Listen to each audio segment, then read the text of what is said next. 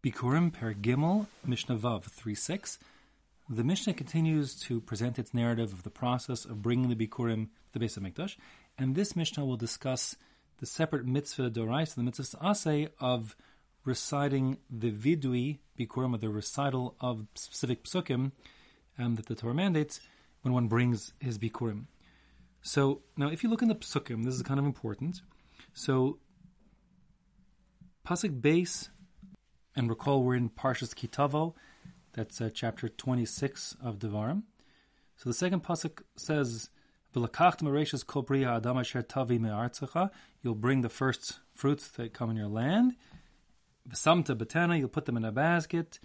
L'makom asher yivchar Hashem shmosham, and you'll bring them to the place that Hashem chose to make His name dwell. That would be the base of HaMikdash. Pasuk Gimel says. You will come to the Kohen, asher b'yam mahem, that will be in those days, va'amarta elav, and you will say to him. So now begins specific prescribed words that must be said.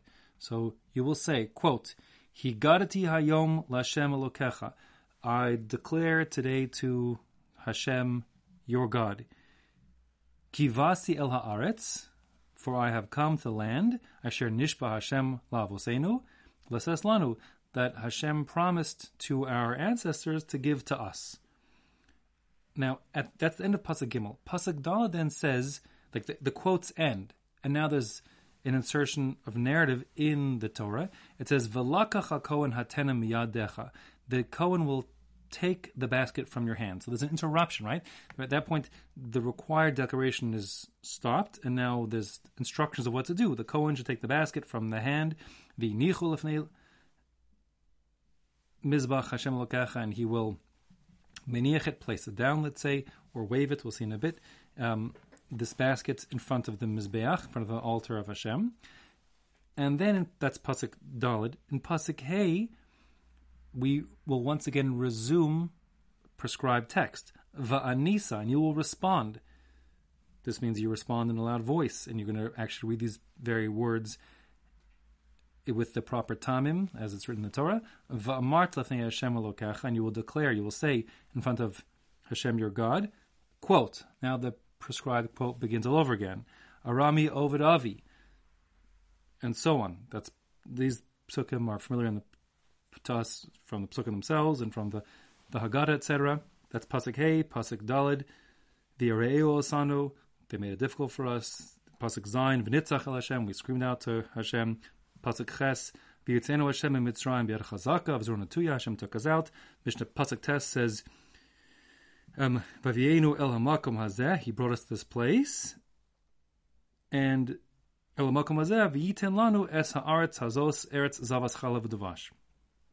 And he gives us the land of milk and honey, and then Pasuk Yud says, Va'ata, and now, hine heve'esi es reishis pri ha'adama, I have brought the first of my fruits from the land, asher nasata li Hashem, that was given to me by Hashem, and then end quote in the middle of pasuk yud.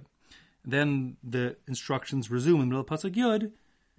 Vihinachto lifnei Hashem elokecha. You will place it down before Hashem your God. Vishtachavisa lifnei Hashem elokecha, and you will prostrate yourself. That means bow down all the way to the ground before Hashem your God and then that's the end of the instructions, the end of the bring, and then there's a final pasuk that says "V'samachta b'chol atov lecha Hashem elokecha." You'll rejoice in all that Hashem gave to you. Okay, so that's the story. But the important part is that if you recall in Pasuk Gimel, we had some prescribed words, and then we have an interruption. Pasuk Dal, the Kohen takes the basket, and then Pasuk Hey, it resumes prescribed words. So the Mishnah wants to focus on the question of whether or not there's a single recital or there's two separate recitals, um, meaning is, is there part A and then interruption and then part B, or not. The Mishnah will also discuss whether there's a requirement for Tanufa of actually waving um, the basket, which I'll get to shortly. So the Mishnah says inside. Odehu hasal al katefo. And while the basket is still on his shoulders. Now, if you recall, in the previous Mishnah, we ended up, the last things we said was that Umasha b'yadam nosin kohanim. Whatever was in his hand, he gives to the kohanim. That's the end of Mishnah Hay, the previous Mishnah. According to the Rambam, that's giving birds that are in the hands of the bringer, meaning because we still have the the basket that the Bikurim are in on his shoulder. So this is a straight continuation. According to the Bartenura, we're sort of backtracking because according to the Bartenura, that reference to Mashbi Adam, what was in his hands, referring to the basket itself. So now we're like taking a step back and we're saying, by the way, prior to that, while Odeo Hasal Ktefo, while the basket was still on his shoulders, so then, Kore, he must recite, meaning he must read this psukim from inside the text, we'll see later on, um, with the proper nigun, etc. And he says, um, the pasuk says, from Mehigadati Hayom Lashem Elokecha, starting this first, put some pasuk gimel there, ad shegomer kol parsha till the very end. So according to Tanna Kamma, even though there's instructions given in pasuk dalit about the Cohen taking the basket, that's instructions, but in real life, as it plays itself out, there's no interruption whatsoever. The whole, all the required psukim are said in one fell swoop, says the Tanna Kamma. Um, Rabbi Yehuda disagrees. Rabbi Yehuda Omer, ad arami ovid avi. He says no. The interruption in Pasuk Dal tells you there's two separate kriyas. There's part A, Pasuk Gimel's kriya, and then after he recites Pasuk Gimel's required verse, partial verse, so then the Kohen takes the basket, um, and as we'll see now, according to Rabbi Yehuda, there's a requirement for tenufa, for waving. So the Mishnah says, Higia la rami ovid avi. Once the person bringing the bikurim reaches the part of the psukim that would be required to say the arami ovid avi, that's pasuk hey, morid hasalme al katefo. He will now take the basket off his shoulders. Um, and va'ochazo bisfasav, he, the baalim, the person bringing the, bringing the basket, will hold it by the rim of the basket. V'hakohen maniach yado tachtav, the kohen will hold, his, hold the basket lower down. Some chlokas if it means lower down or from the bottom of the basket. Um, there's a problem with the Gemara seems to say that the Cohen's hands are directly beneath the the baalim's hands. Whatever the case exactly of logistics of the holding, the Cohen and the baalim are both holding the basket the baalim from above, and lower down, or at the very bottom, is the Cohen. U menifo. And then, now, the word menifo, the Pashas, according to Tanakh means he places it down on the ground. Since here, menifo is meaning there's a requirement to the, the tenufa, the waving, so it would be translated as, according to Rabbi Yehuda, the Kohen guides the hands of the Baalim to wave appropriately. This waving looks the same way that you wave um, the Arba Minim, like when you shake your lulav, and also by the shlama, meaning you do it in the six directions, front, back, side, side, up, down, um, like that. That's the requirement for tenufa. And then once you've done the mitzvah of tenufa, which Rabbi Yehuda holds is a requirement all to itself, and that's the halacha, it's a machlokas mefarshim if the Tanna Kamma holds of tenufa at all. Many Meforshim hold the Tanna Kamma says there's no such thing as a requirement to be miniyaf, to wave it at all in the six directions. It's simply put down, and that's that.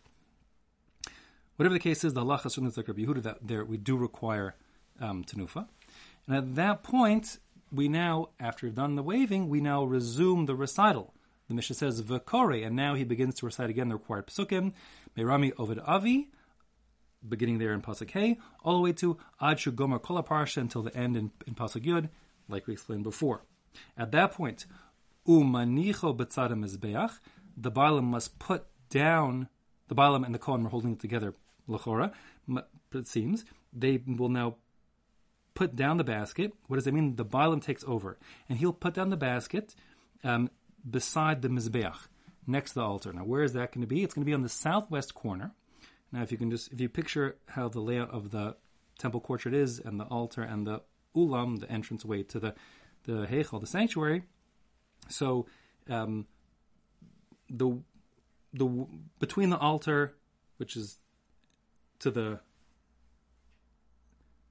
east of the ulam, and the ulam, which is the west of the altar, um, there's a passageway.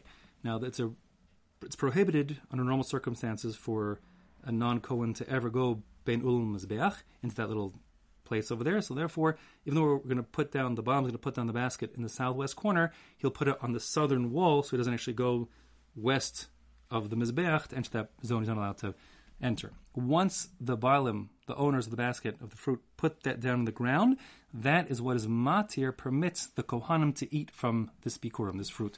Um, And as we'll see in the subsequent mission later on in the parak, we'll talk about how the Kohanim divided up. In any case, it's the putting down which is mata, which makes the bikurim permitted to be eaten. At that point, the yatsa, uh, sorry, the hishtachava, the owner will prostrate himself, means goes all the way to the, to the ground, bowing down towards the the heichal, towards Hashem, and then the yatsa, and then he retreats, meaning he walks kind of backwards, facing towards the ulam, not turning his back on Hashem, so to speak, and he retreats out of the out of the azara. At that point, the Kohanim will take the basket of fruit and distribute them, as we'll see in Pasuk, in, in Mishnah Yud Beis. So it's going to come out then that you see the process of Bikurim has seven separate required steps, the halacha, as the Rambam brings. The first is the mitzvah dorais of havas makom, of bringing the fruit to the har habayis. That's a mitzvah aseh all to itself. Then you have the requirement to put it inside a kli, a container, as it says, visamta betena, into the basket, um, or the bowl, as the case may be. Then the third requirement is kriya, the reading of the psukim, as we just said in our Mishnah. Then there's the requirement of korban, of offering a korban that's a shlamim to accompany it, that we established back at um, Perak Beis Mishnah Dalid, and we said that was usually the basic way to fulfill that would be with a communal ox that was brought, the one with the golden horns for decoration that preceded the whole procession going into the Har HaBayis with their bikurim. Then you have um, shir, the requirements for the Levim to sing as the people bringing the procession, bringing the bikurim come into the Azara.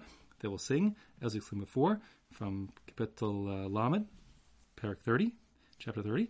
Then you have the requirement for Tanufa, the waving in the six directions, as we said in this Mishnah, um, between the two Kriyas. And finally, Lina, there's another requirement, as we mentioned before, and we'll see again, to stay overnight in Yerushalayim. After when the one who brings his Bikurim to the Beis HaMikdash must stay that night and not leave Yerushalayim till the next day.